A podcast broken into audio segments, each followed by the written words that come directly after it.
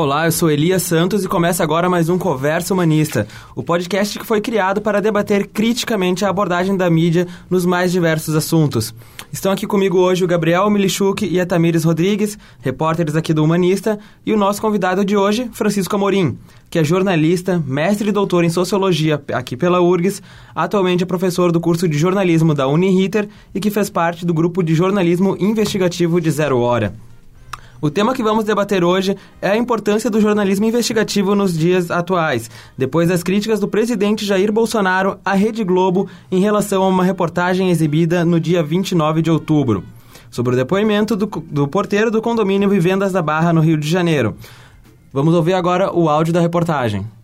O Jornal Nacional teve acesso com exclusividade a registros da portaria do condomínio onde mora um dos suspeitos de matar a vereadora Marielle Franco e o motorista Anderson Gomes. É o mesmo condomínio onde o presidente Jair Bolsonaro tem casa.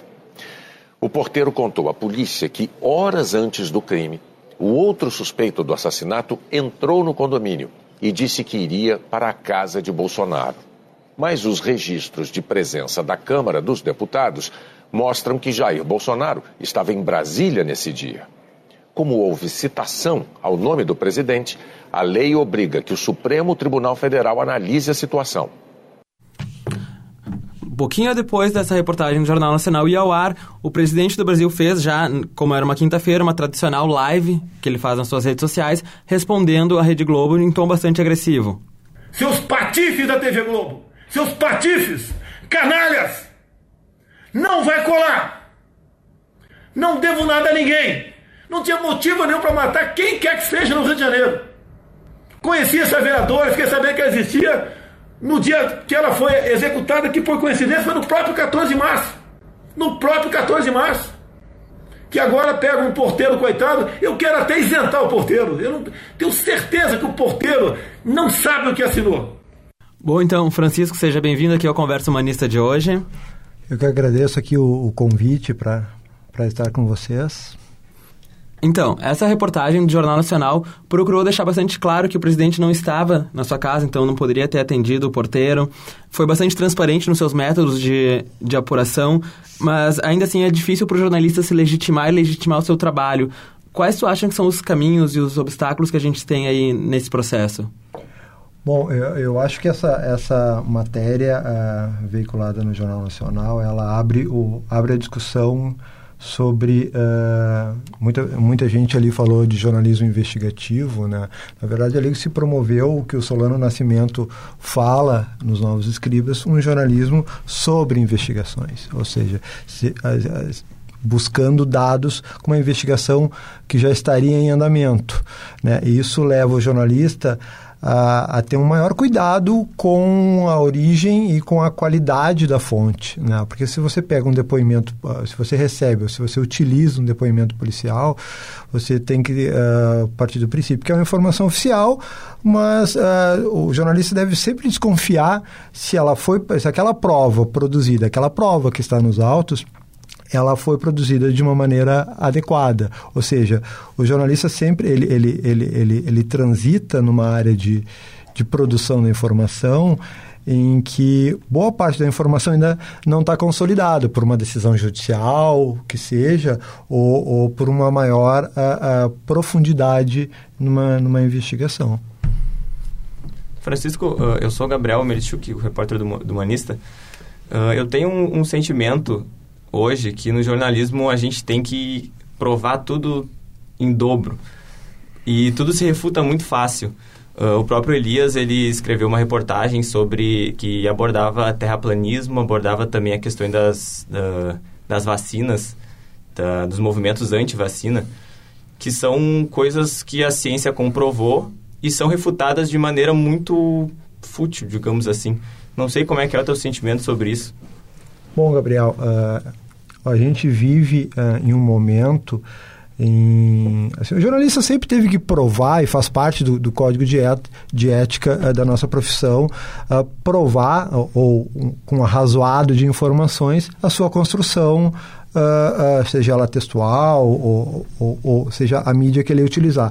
A questão é, não é o jornalismo que está em xeque, sim a própria discussão uh, do que é ciência hoje, a, a, dados científicos são contestados. Então, assim, uh, mas uh, o jornalista tem que uh, juntar ou agregar um conjunto de informações que uh, seja suficiente para uma construção, uma narrativa jornalística.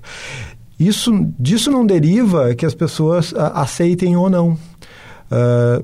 se, eu, se eu tenho alguém que reluta em acreditar que a Terra é redonda, levemente achatada nas bordas, uh, eu não, talvez eu não consiga convencê-lo. O jornalista não tem a obrigação de convencer ninguém. O jornalismo tem, o jornalista tem o compromisso de estabelecer, de colocar na mesa informações suficientes para um juízo. Essa é a grande função do jornalista. É muito difícil no tempo de hoje a gente navegar entre uma quantidade enorme de informação e processos de desinformação.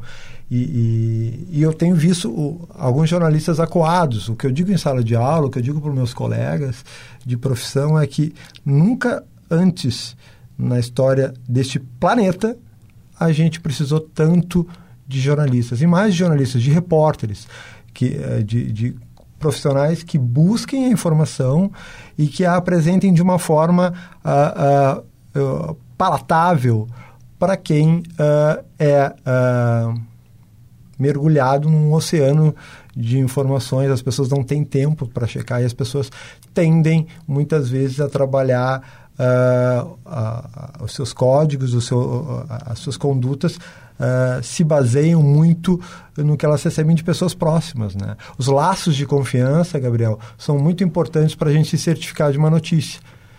Uh, e, e às vezes a confiança é depositada uh, no tiozão do churrasco. Uhum. Uh, eu sou a Tamires, portal humanista também. E tu tá falando sobre essa questão de checagem e a gente vê que, principalmente nas últimas eleições, foram feitos muitos portais de checagem de falas de candidatos e tudo mais. Tu não acha que uh, estão surgindo muitos portais nesse meio, mas tá faltando a questão do jornalismo aprofundado, investigativo mesmo, de grandes reportagens sobre determinados assuntos. Eu queria que tu abordasse um pouco essa importância do jornalismo investigativo. Tamires, a tua pergunta é muito pertinente, porque uh, é óbvio que a gente vive um outro momento e, e, e jornalistas que se dediquem a, a, exclusivamente à checagem uh, são um patrimônio muito importante para a cidadania. Eu, eu me lembro quando a Cris começou com a lupa uh, é, no eixo Rio-São Paulo e depois a Thaís aqui com filtro, são, são colegas de longa data na profissão. Uh, e a discussão é, bom, existe a checagem, mas a checagem já é, ela é natural né, da constituição uh, da vida jornalística. Né? Tu receber uma informação e checar. Não existe, uh, talvez, ser humano no mundo que tenha que ser mais desconfiado do que a gente. Se é uma, para mim, é uma qualidade uh, pétrea de, de qualquer jornalista, ou seja, pétrea no sentido de pedra, de pedra que não pode ser modificado, é a desconfiança. Mas, uh, Tamires, uh, se a gente vai só checar, a gente correria atrás do próprio rabo da desinformação. Então a gente vai gastar muito fôlego só checando. E às vezes checando, às vezes a checagem é de coisas tão inverossímeis. É, será que a Terra é plana ou não é? Né? E isso tira o fôlego, muitas vezes, da redação e muitas vezes dos profissionais. Desculpa, dos profissionais no jornalismo em profundidade que parcialmente Uh, que boa parte dele pode ser feito por meio do jornalismo investigativo. Ou seja, tu... a desinformação, pessoal, desde a era do rádio uh, e antes disso, serve para tirar o fôlego investigativo. Ou seja, quando tu tem que correr atrás de uma informação falsa, tu deixa de uh, ter tempo e meios para uma investigação de profundidade de outros temas que estão uh, submersos, que, que não estão ali visíveis. Né? Então, é muito importante que, que, que se faça a checagem, é muito importante que uh, se invista não só, na não só em, em instituições separadas, em grupos separados, uh, como também em parceria entre jornais e dentro dos próprios jornais, se estimule o espírito da checagem. Né? Apesar de achar que todos os jornalistas têm que desconfiar. Né? Uh, mas uh, isso é um jornalismo que eu aproximo muito mais do jornalismo diário, do jornalismo de cobertura.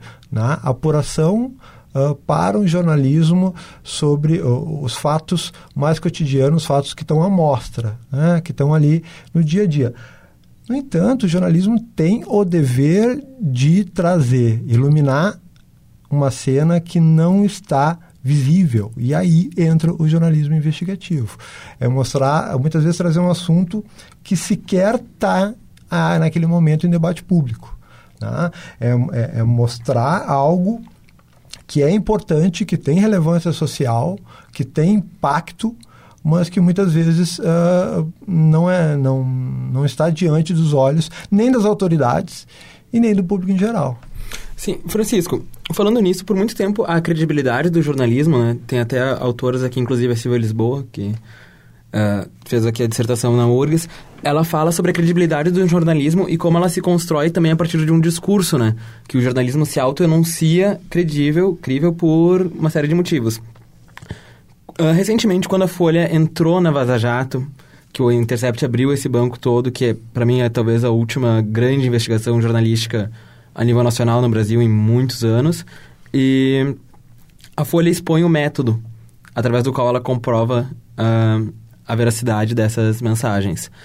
Tu acha que o jornalismo deveria expor mais o método da investigação ou não? Boa, boa pergunta. Uh, a, a Silvinha foi minha colega na, na Zero. A gente conversa muito sobre os procedimentos e a, a Marília, que também faz doutorado aqui, tem discutido muito a questão da transparência do método. Uh, eu fico pensando, por exemplo, no meu caso, eu trabalho muitas vezes, algumas das análises são de estatística, trabalho com estatística descritiva e estatística inferencial. Né? Uh, no caso do jornalismo, muito estatística descritiva.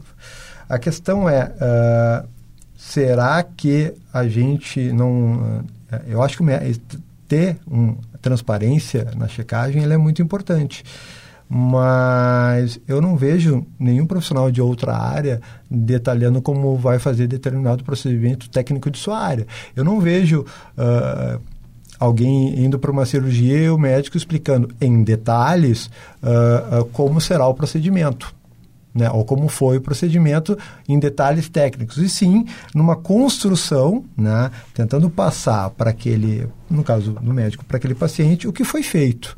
Né? Até porque eu, eu no caso eu como um paciente, tu como um paciente, tu tem uma limitação técnica de compreensão de base do que vai ser dito. Não é a mesma coisa com o advogado, mesma coisa com o engenheiro. Ninguém pergunta, ninguém pergunta pro, pro piloto de um avião como ele fez para levantar o avião e como ele fez para pousar. É, é óbvio que ele traz informações, é óbvio que é preciso informações, mas é, é, eu acho que às vezes chega a um limite de um atestado de, por favor, acredite em mim, olha como eu sei fazer tudo direitinho. O jornalismo não pode se colocar de um, te, de um jeito tão subalterno, a, a, porque isso não vai resolver o problema. Porque ao final o cara pode dizer, eu, eu continuo achando que o método não está certo mas será que, a, que aquele público consegue entender o arcabouço teórico e, as, e, e, a metodologia empregada? Óbvio, tanto na ciência quanto no jornalismo, que é uma ciência social aplicada, expor o método é muito importante. É muito importante. Uh, mas se isso se torna preocupação fundamental, a gente está uh, ah, perdendo foco. Né? E há coisas que a gente uh, pode explicar e mesmo assim a pessoa não concordar ou não entender. Né? Porque se, se for um, um, um, uma construção tão rudimentar de métodos, então não é jornalismo. Né? Então, assim, acho importante a transparência, uh, mas a gente tem que ter um cuidado para não ficar todo o tempo se justificando, por favor, nos leiam. Né? Eu acho que a credibilidade está deslocada uh, para um outro, para uma outra dimensão, que é a dimensão de que aquele conjunto de fatos uh, reunidos se mostram incontestáveis ou sendo contestados o conjunto de informações se mantém de pé. Eu, eu, eu posso ter toda uma apresentação de transparência e errar. O Gabriel pode aqui construir uma bela matéria, explicar toda a construção e ao final ter um erro. Então, assim, a transparência se, serviu de quê? Ou serviu para quê? Eu, eu prefiro um jornalismo que alguém não, não me dê toda, todo o processo metodológico, ou que me, e que eu tente checar e cheque e, e não consiga encontrar erro. O, o, jornalista tem que minimizar erro. Ser transparente é importante, muito importante. Mas o principal é reduzir a possibilidade de erro e isso só se faz melhorando as estratégias de apuração. Acho que hoje uh, uh, eu, eu não gosto muito, e, e eu sou prolixo, vocês têm que me interromper aqui como jornalistas que são também. Né? Uh, eu não gosto muito de, de terra arrasada, o jornalismo agora não é bom, antes era maravilhoso. Não, pessoal. Nos anos 80, as fotos de capa de jornal tinham cabeças de pessoas decapitadas. Ah, mas isso se repetiu na Folha agora, é, com, com a morte é, no sistema prisional lá em Manaus. Sim, isso quer dizer que lá em 80 também se fazia isso. Então a gente não pode criar um mito do jornalismo bom no passado e que agora tudo é ruim. Acho e aí eu sou muito crítico de que há uma, um conjunto novo de ferramentas que podem ser usadas pelos jornalistas. A gente, o jornalista é o cara que observa um, um, um, e busca muitas vezes e monta seu, seu arsenal de estratégias uh, a partir do que ele do que ele mira em outras áreas. Por exemplo, eu, no jornalismo guiado por dados, eu digo que a primeira base que os alunos podem usar para conhecer e precisam conhecer a área do direito, mas que para obter informações em relação ao andamento de processo, é o Jus Brasil, que é uma plataforma usada por advogados. Então, a gente, o, o mais importante hoje é, é, primeiro, não criar essa, essa ideia de que agora é tudo ruim, entender que o período mudou e entender como a gente pode melhorar com o que mudou. Né? Sim, mas com essa mudança, principalmente no perfil da redação, que tem uma diminuição do número de profissionais e aumento da carga de trabalho, as redações, principalmente as grandes redações, passam a depender cada vez mais de uh, release e de agência de notícias e jornalismo investigativo, jornalismo de dados, uh, são coisas que requerem tempo. Requerem tempo, requerem um investimento uh, pessoal do profissional em determinada, em determinada tarefa. Como é que fica o jornalismo investigativo no meio dessa nova reconf dessa reconfiguração das redações? Elisa, é, é óbvio é, que a gente está passando por um momento de enxugamento das redações. Isso tem um impacto uh, brutal na qualidade. Né? Mas, de novo, uh, antes de... Uh, antes da gente viver esse momento de, de aceleração de informações, a gente final dos anos 90, início dos anos 2000, quando eu começo na profissão, uh, a gente tinha jornadas extremamente longas, que superavam as sete horas igualmente, e, de, de, uma forma tão semelhante quanto agora.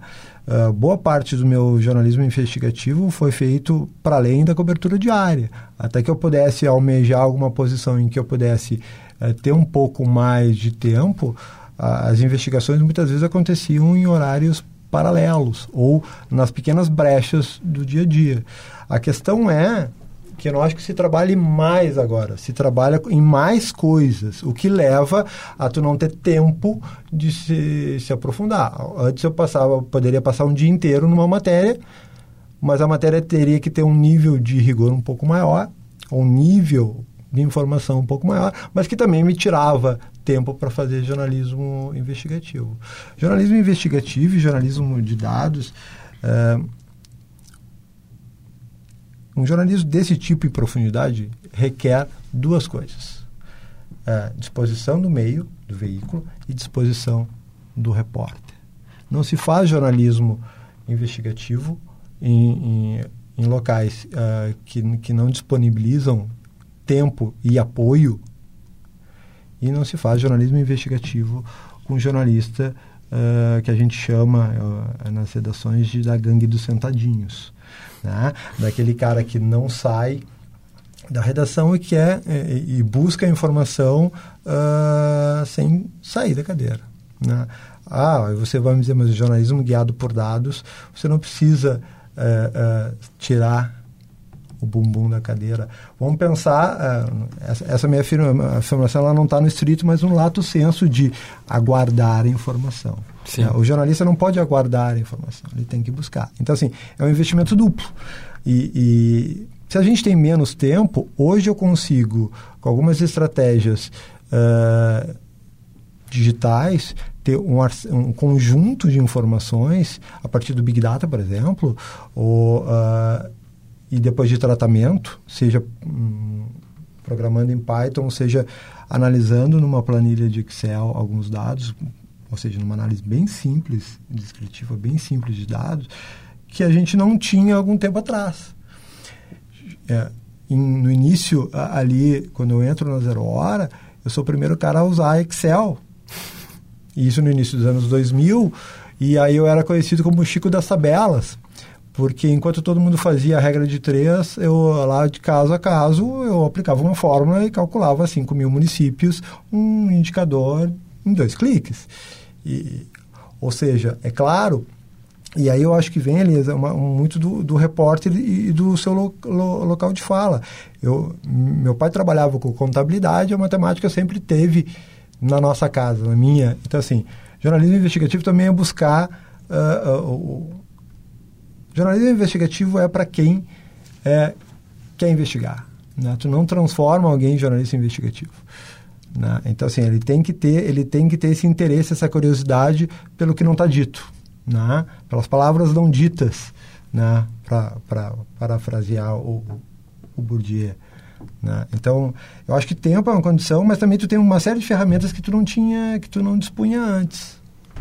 Uh, sempre que eu penso em jornalismo investigativo e depois dessa nossa conversa toda sobre transparência, sobre método, uh, eu penso sobre fonte confidencial e agora é um assunto que está muito em tá muito em pauta por causa dessa questão do Intercept Brasil, né? Uhum. Eles foram muito pressionados a, a expor quem eram as fontes uh, porque não estavam acreditando no, no trabalho deles.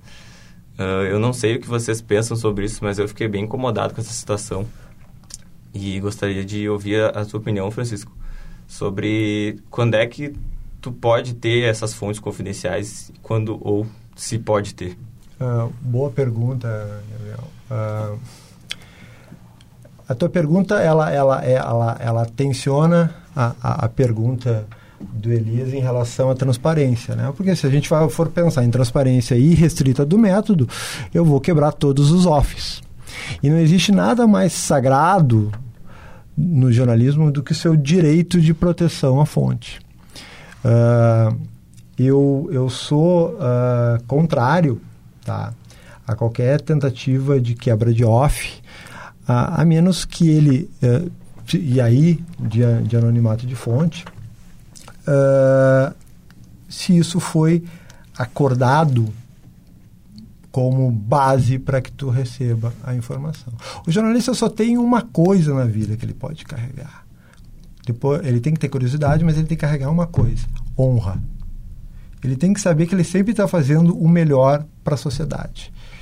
Então, se ele acorda algo em que ele vai receber um documento mediante o anonimato, e ele tem esse direito por lei de proteger, ele tem que respeitar esse direito. Assim, uh, porque uh, sem isso ele não receberia o material.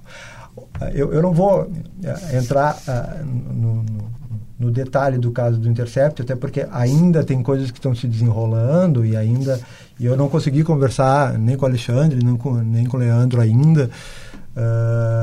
mas o que, fica, que é importante disso, Gabriel, é é que o jornalista tem que publicar informação, e nesse sentido é importante a qualidade da fonte, mas ele precisa uh, produzir uma reportagem que seja com informações corretas. Então, o mais importante para o produto final, que é promover um debate público de qualidade, é a qualidade da fonte. Sim. Não, perdão, da, da, da, da, informação e não da fonte.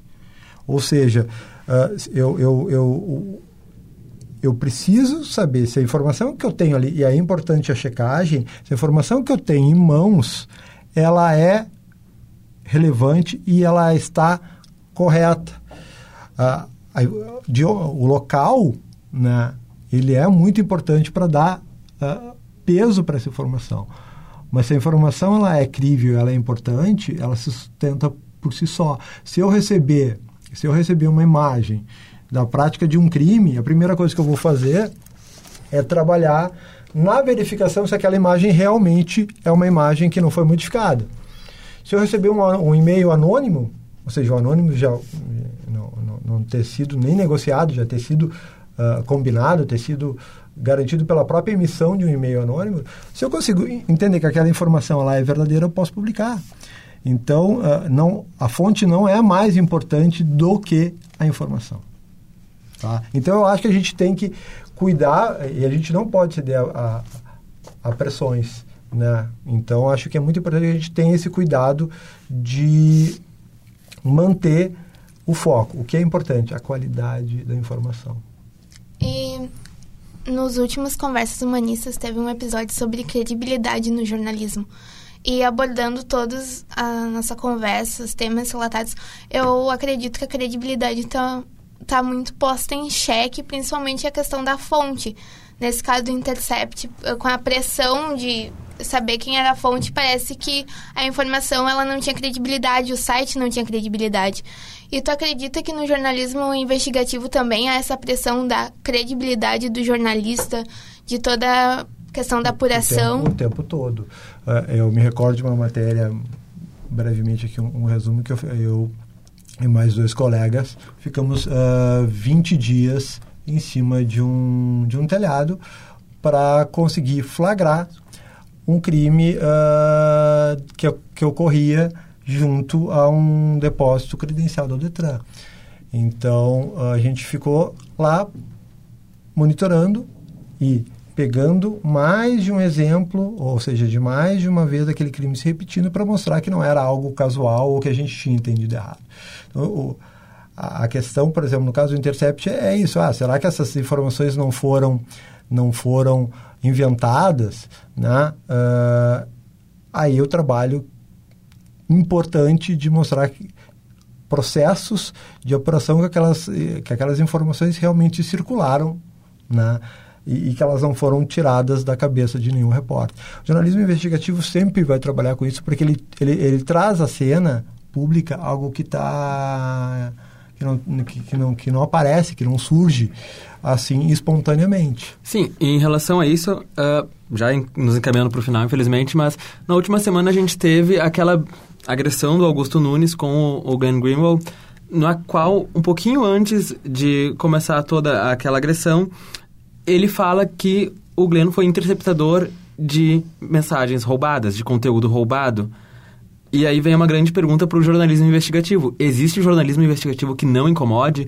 E o que, que tu pensa disso enquanto professor? Uh, assim, de novo, no caso concreto ali há, há toda uma discussão e o, o, o, a frase vem de uma, de uma construção legal de que se você porta Sim. algo que, que foi uh, subtraído de meio ilícito, você responderia por receptação.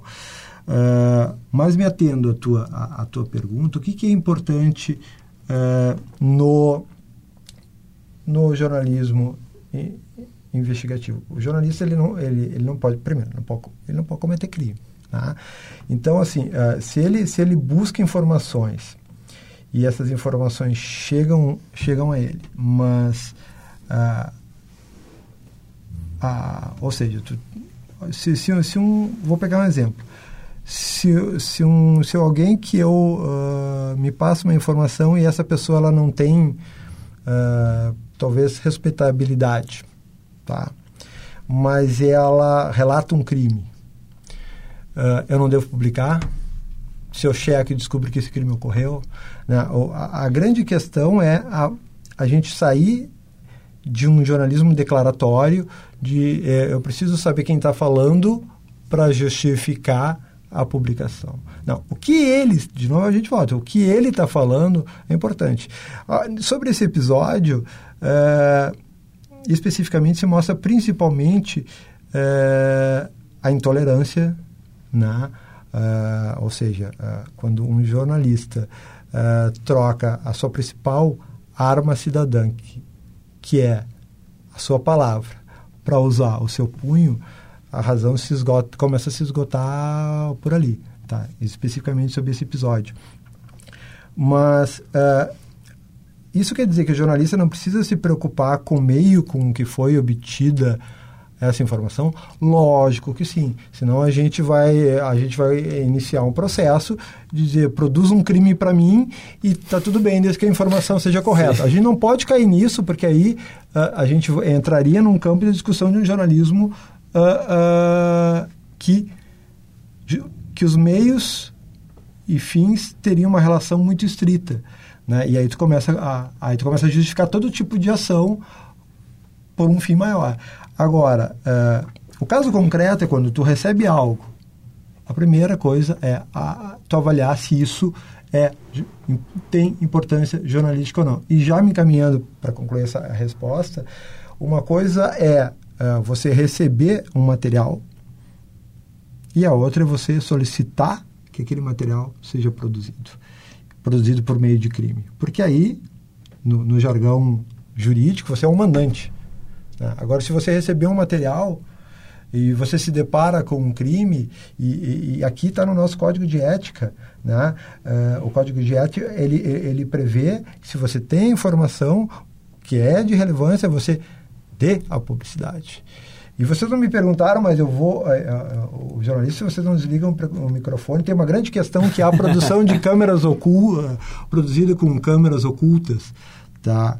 E tem um, um conjunto aí de, de, profissionais que as utilizam. Eu já a utilizei. É, baseado no que diz o artigo 11 do nosso Código de Ética, que permite que, quando tu não tiver outro meio e a relevância social seja a, a, a definitiva, que se use. Né? Uh, então, não se trataria de um crime né? uh, na, no espaço, no tempo, e como última alternativa, o uso de dispositivos como ah, porque nesse momento do, do, Intercept começou a se discutir se o jornalista poderia. A, a câmera oculta volta ao debate sempre, a, a, a, gravação uh, uh, sem permissão volta ao debate sempre. Então a gente tem que ter cuidado. Assim. A regra básica para mim no jornalismo é, é você está fazendo isso do modo mais correto possível, com a maior relevância possível. Essa para mim é a grande, a, a grande relação dialógica para o jornalista produzir jornalismo de qualidade. Bom, então esse episódio do Conversa Humanista vai ficando por aqui. Muito obrigado, Francisco, por ter participado com a gente hoje. Muito, queria agradecer também a presença do Gabriel Melichuk, da Tamires Rodrigues. Até a próxima, muito obrigado.